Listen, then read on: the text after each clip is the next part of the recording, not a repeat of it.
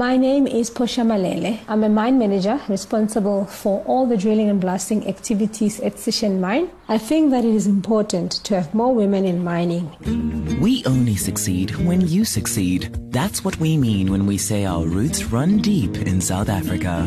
Let's keep growing together. To read more of Portia's story, visit angloamerican.co.za. Anglo American, real mining, real people, real difference.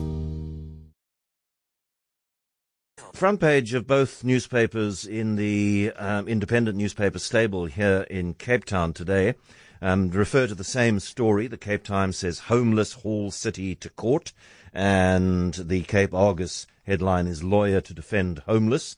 The Cape Times reporters write a group of homeless people have hauled the city to the Western Cape High Court to, to seek an urgent interdict to force it to drop fines issued against them and to prevent new ones. We're going to be talking in a little while to the lawyer who is um, doing this pro bono, but let's first talk to one of the homeless people who has been issued with one of these fines. You remember that there was a time a month, six weeks ago when we were talking about this on the radio a lot. Karen Gelderblom is a homeless person. Karen, good afternoon.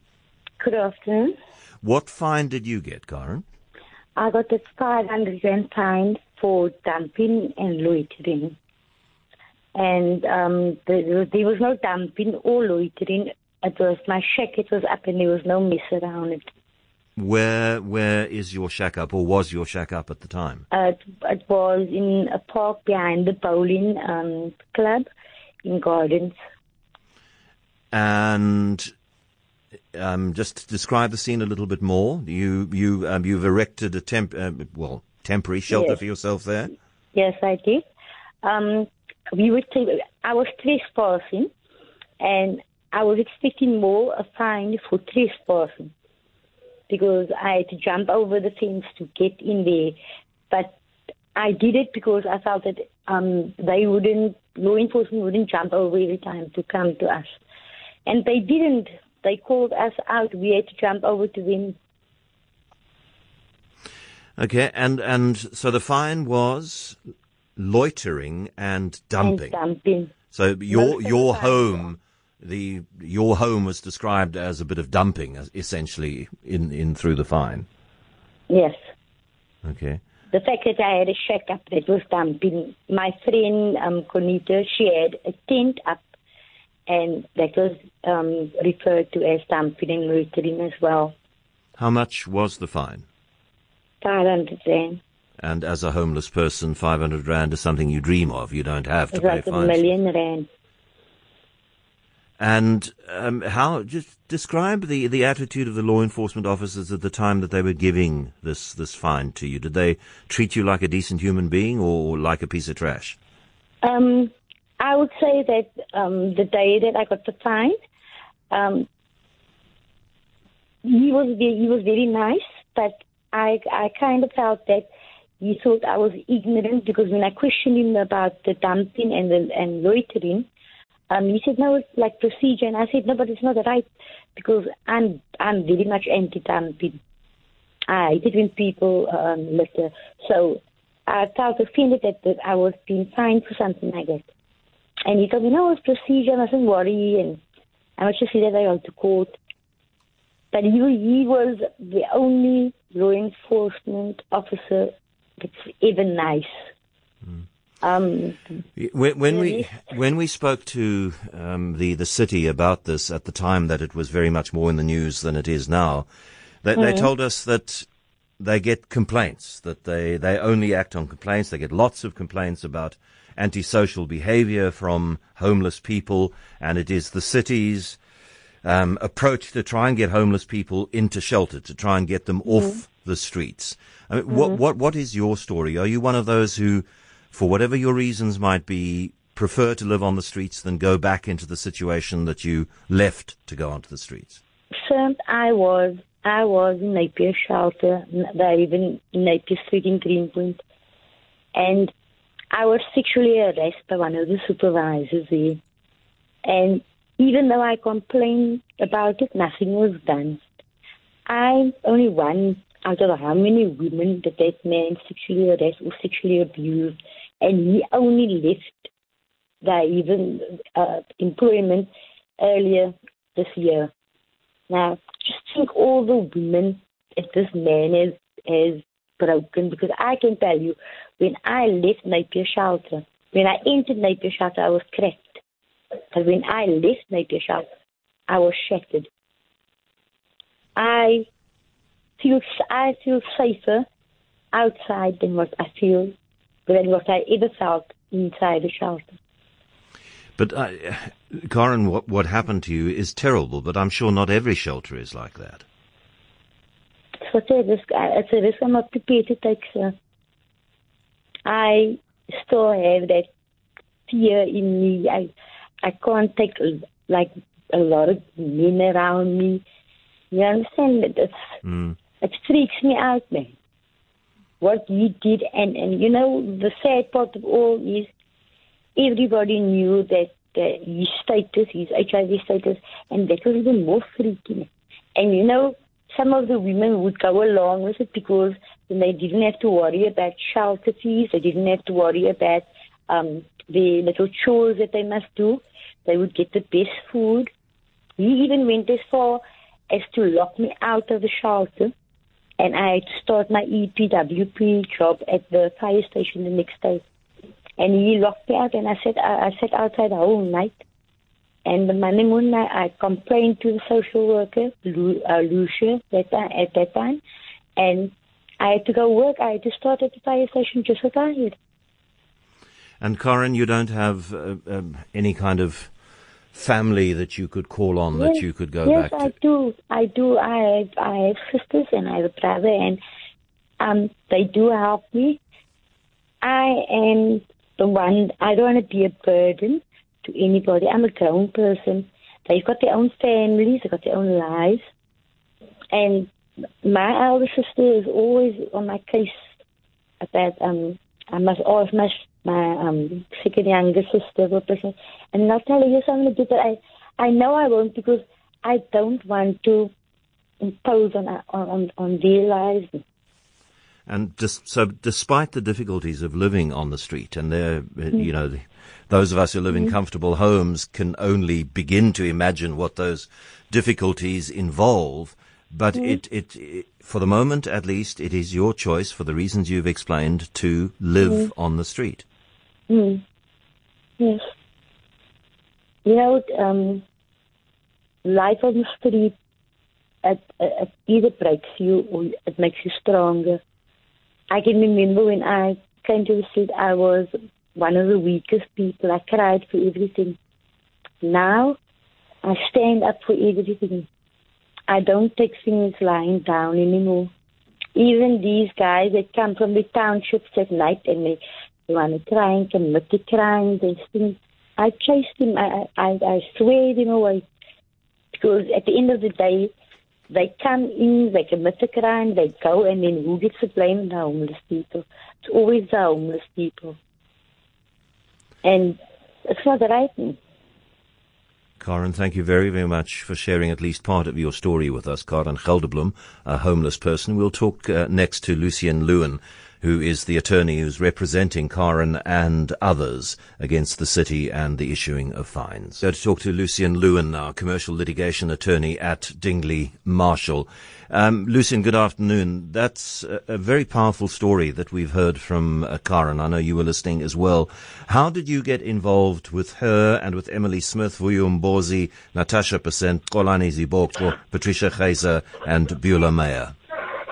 Hi, John. Thank you so much for the opportunity. Um, so I think it was in about June or July of this year, um, uh, the, the, the incidents regarding the city's conduct around enforcing the bylaws as against uh, homeless people started making the headlines and it, it, it, it circulated on social media. Um, at the time, I was very interested in what was going on and I um, saw that the community chest had been inviting stakeholders to come around and discuss discuss these issues and try and work out a position in which they can which they could take um, going forward to make sure that these individuals' rights are protected. I went along as, an, as a curious um, observer, and by the end of that uh, meeting, I had offered my services from a legal perspective insofar as it would be needed. The community chest then um, uh, connected my office, um, myself and, and one of my associates, with uh, the um, various NGOs which are working, who work directly with homeless people um, in the, the CBD. One of those is Hope Exchange. And the Hope Exchange, in fact, one of their workers, Ian Deary, uh, works very closely with um, people living on the streets. He walks around and he meets with them. They come around every Thursday morning for, for food. Um, they help them find jobs and those kinds of things. And Ian was very central in being able to locate people who had been issued with fines. Um, and, and, and we interviewed them, we had meetings with them. And um, yeah, that's, that's essentially how we ended up um, meeting one another.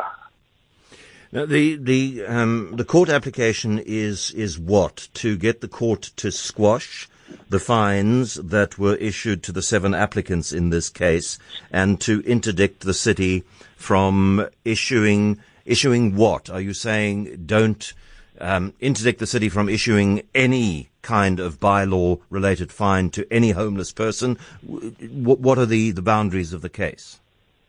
So it, it is a very, very difficult one to have to, um, to, to deal with because we do realize that the bylaws which are being used or, or, or relied upon by the city do have a legit, legitimate purpose. Um, however, there are what we are concerned about is the manner in which the council or the sorry the city is enforcing these bylaws. So if I have my big Pajero 4x4 and I park on a on the side of a pavement, I should expect to have a city official come to me and say, "You're not allowed to park there. You're obstructing the the walkways. Um, here's a 500 rand fine, and don't do it again." That I understand. What I struggle to understand is when you have someone sleeping, and uh, Corin, what Karen didn't tell you earlier was that she actually she was sleeping on private property um, that she because she mentioned to you that she was sleeping on private property. Before that, she had actually been kicked off from the company gardens, and she would be fined in the she was fined in the middle of the night. I think it was like three o'clock in the morning. There was definitely not an incident of of her obstructing walkways so that people can't get past. She was in the company gardens, out of the way, and she was fined over there. So what we have a problem with is not the bylaw, but the itself, in of itself, but rather the, the manner in which it's being enforced. So what we are wanting to do ultimately is launch an application and um, ask the Western Cape High Court to, con- to, to, to, to comment or to uh, make an order regarding the constitutionality of the city in its interpretation of the bylaws vis-a-vis uh, the homeless in, in the city of Cape Town. If the court finds that um, the interpretation is correct and that the city has followed the, the, the bylaws to the letter of that particular law, um, then we would like to ask the court to find that the bylaws are unconstitutional. However, this takes time.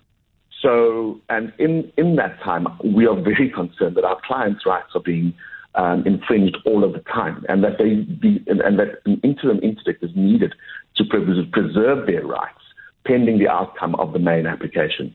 So what, when the media refers to um, uh, the, homeless, uh, the homeless hauling the city to court, what they're actually referring to is an urgent application which we've instituted in the High Court, which basically asks the, the court to make an order um, uh, uh, uh to, to interdict the city from enforcing or further prosecuting fines and summonses which have already been issued to my clients and other homeless people who may, may not be cited therein. Um, I've also asked the, the court to interdict them from interfering with or confiscating the personal property of my clients uh, and other homeless people in the city of Cape Town, and finally from harassing and abusing them in ostensible reliance on the bylaws. Um, this we want to have in, have in place by uh, hopefully by Monday when we are going to be in court next week, so that we can freely go after um, the, uh, the, the constitutionality of the conduct of the officials and of course the bylaw itself, and yeah. let the courts take its turn. Uh, Lucien, I don't know whether this is this WhatsApp is um, aimed at you or aimed at me, or maybe it's aimed at both of us. It reads, "Oh, stop being so sanctimonious. Why don't you take all the homeless into your own house if you care so much?" And I mean, I think that that's a fairly extreme and quite unpleasant example of the the difficulty of, of living in a city where there are as many homeless people and not all of them appear to be as I don't know as as whatever Karen is. You know, there there are problems associated with homeless. Some of the homeless people do have substance abuse problems, and that leads to behavioural issues, and that does lead to the disruption of people's lives, and then you get into the arena of competing rights and so on. It it is Yes. an extremely complicated um, issue. I don't go to the CBD to do anything. I don't like walking on the sidewalks or being harassed. So, I mean, the, the sort of fight back to your position is coming in already from my listeners. Well, I think, I think, John, I mean, the first thing I'd like to say is that, you know, if we cannot protect the most marginalized in our society, then we are failing as a society. That's the first thing I want to say. The second thing I want to say is that every single one of us, well, maybe not every single one of us, but many of us, if not most of us in the city of Cape Town, could find ourselves in that position. Someone said to me from the community chest the other day, you know, Lucien, we're all four paychecks away from being homeless. And it is so true. So my question is, and if I, maybe maybe maybe my, my, my, my actions aren't as altruistic as I'd like to think, but the fact of the matter is I'm doing this because if I end up on the streets in four weeks uh, in four months time because I've lost my job, I would hope that someone would come and stand up for me, and I would hope that uh, my city would stand up for me and say this is not right. If you look at Karen, There, there are there are areas of the city, particularly close to the station, where there are so many um, shacks on pavements that the pavements are impassable. One has to, you know, one has to negotiate the roads and so on. Um, so, w- what what does one do? What is what is the compassionate and at the same time responsible way for a city authority or a municipal authority in a small town to to, to deal with this? Do you allow the growth of, of homeless settlements to go unchecked? What do you do if, if you're confronted with homeless people? And Karen has explained to us why it is that she chooses to live on the streets rather than go into a shelter. There are, I'm being told by listeners, women's only shelters allowed where there are no men who are part of the setup in any way. And she's explained why she, she doesn't want to go into a shelter. She's explained why she doesn't want to um, take the, the charity of, of her family. So what, what do you do? What does the city do? What's the responsible way to govern a situation like this? Uh, John, I'm by no stretch of the imagination saying uh, that if I am a small business owner, let's say, and I have a shack which has been erected right in front of my, my office my office door, that that should not be allowed to happen. As you say, we have competing rights. I have a right to my trade and to be able to, to run my trade without being interfered with. However, the problem that we have, and, and if you uh, if, if if you and your listeners read through the application papers, the people that I'm representing have not been those people. The people that I'm representing aren't the people who are sitting in front of of, of doorways and not allowing people to get into businesses. They're not sitting urinating and defecating in in front of everybody so that it makes the place unhealthy. That's not the case. These people are outside. These fines are being are, are being are being imposed in the middle of the night, early hours of the morning. Um, I, I, I do believe I, that you are correct. You know, there is it is not a simple situation, but I think that the, the city has overreached here. The city has, has, has, has targeted individuals who are actually trying to keep their spot very, very clean and be out of the way. And notwithstanding that, they are still enforcing these laws. And I, if I can just give you an example, what Karen doesn't, doesn't, has, didn't point out that was that when she was, uh, she, all she has is a cardboard box which she lies on top of as her mattress, and she has plastic which she covers over herself to protect herself from the from the from the rain and the elements of, of, of the Cape winter. What happened? She also has other personal belongings in that in that um, that shelter of hers. The city came around, city officials came around, told her this was in the, the company gardens where she was out of the way, that she shouldn't have that, took all of those things away from her, including her ID book, including her death certificates of her mother, or I think it was someone else, uh, one, one of my other clients who had that taken, and her bottom dentures. Now, I don't see how that is enforcing the bylaw in a manner which respects all parties' rights. And, and, and, and that is what we are taking uh, offense to. If I may use one more analogy, John, um, I'm an attorney and I, I run a trust account.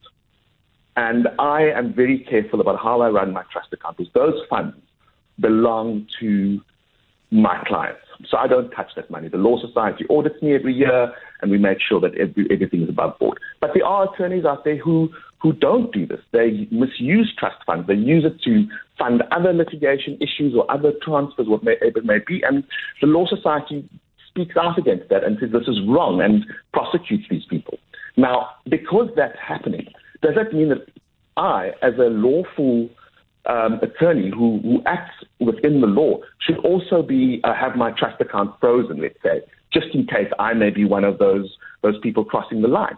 It's, I don't see the difference between that and homeless people who are maybe uh, uh, um, uh, uh, have a there may be a criminal aspect to the way that they conduct their lives, but that's not how all homeless people conduct their lives.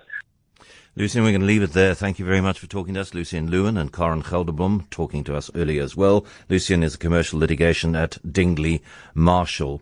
Both of you are snowflakes, is somebody's very intelligent comment on this. If I found myself in that position, I would accept any offers of help that came my way. Would you? You know that? How do you know that? I hate how gross people are. No one wants to live on the street as their first choice. It's in reaction to something going wrong. It's horrible when homeless people get in your space, but help the shelters one that you know, ones that you know are good. My name is Portia Malele. I'm a mine manager responsible for all the drilling and blasting activities at Sishen Mine. I think that it is important to have more women in mining. We only succeed when you succeed. That's what we mean when we say our roots run deep in South Africa. Let's keep growing together. To read more of Portia's story, visit angloamerican.co.za. Anglo American, real mining, real people, real difference.